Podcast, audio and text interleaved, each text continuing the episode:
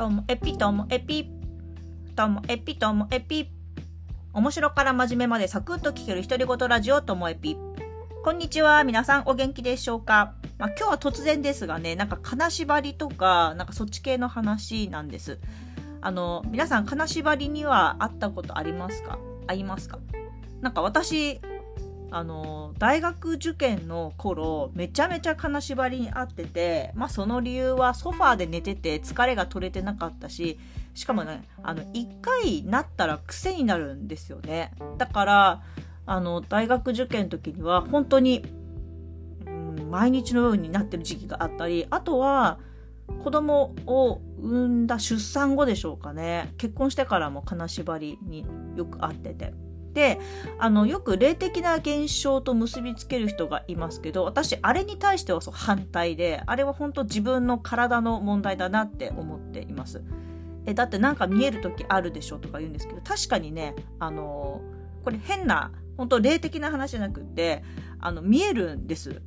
あの例えば自分の上に人がいるように見えたりとか自分の部屋の外に誰かがいるように感じたりとか天井の上に何かこう生き物がいるようにって。でもあれってあの金縛りじゃなくっても夜目が覚めた時見えることがあるんですよね。で私はあれは幻覚だと思っています、まあ、変な薬やってるんじゃなくってなんかあの金縛りだったら体とあの頭が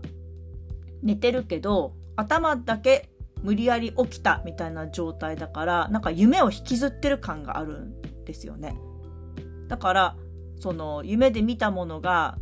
とか夢で見そうなものがその現実の世界に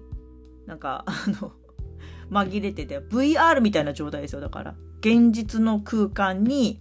あの仮想空間がこうななんか AR っていうの VR っていうんですか？あの自分の空間に紛れ込んできてるそんな感じなんですだからあの霊的なものとは思ってないんですよね私は。であのなんでこんな話したかというとあの昨日夜中目覚めてしかもなんだろうちょっとうなされてうわってみたいな感じでちょっと起きた時にあれも無理やり頭が覚醒しますよね。だからやっぱり夢の中の意識みたいなのがあるのか天井にあの模様が見えるんですよ。天井真っ白なんですけどしかもなんか昔の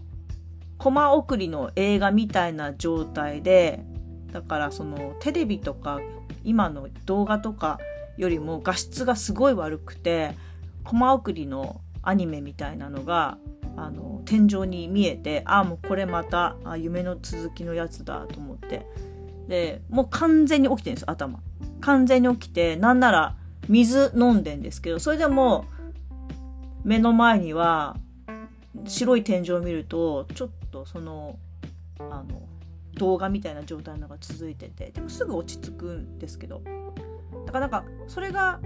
日常によくあるのでだから私はこれを全部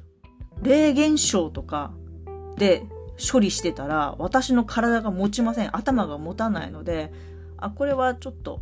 体や頭がバグってるだけだなと思って今まで、えー、何度となく会う、えー、金縛り？もうあれは体と頭がちょっと疲れて頭が興奮状態になってるだけだなとか。あと夜中無理やり目開けた時も頭はちょっと興奮状態で夢とこっちの狭間にいるから見えちゃうんだなとかって。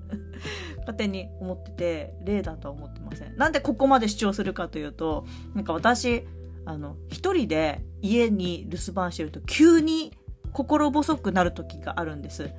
今までもまあ、夫も単身赴任でいなくて息子が例えば修学旅行とかなんか泊まりじいちゃんばあちゃんち泊まりに行ってて家に1人になるとなんか2人とか3人でいる時との全然違うんですよ気持ちが。もうなんか急に不安になっちゃって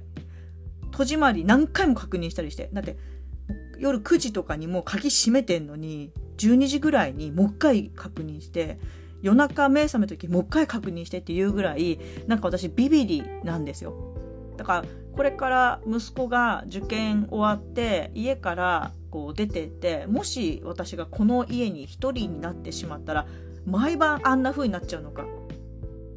その上あのまた金縛りとかあのうなされて起きた時の幻覚とかいやあれが全部霊現象なんて思いたくないしみたいな感じで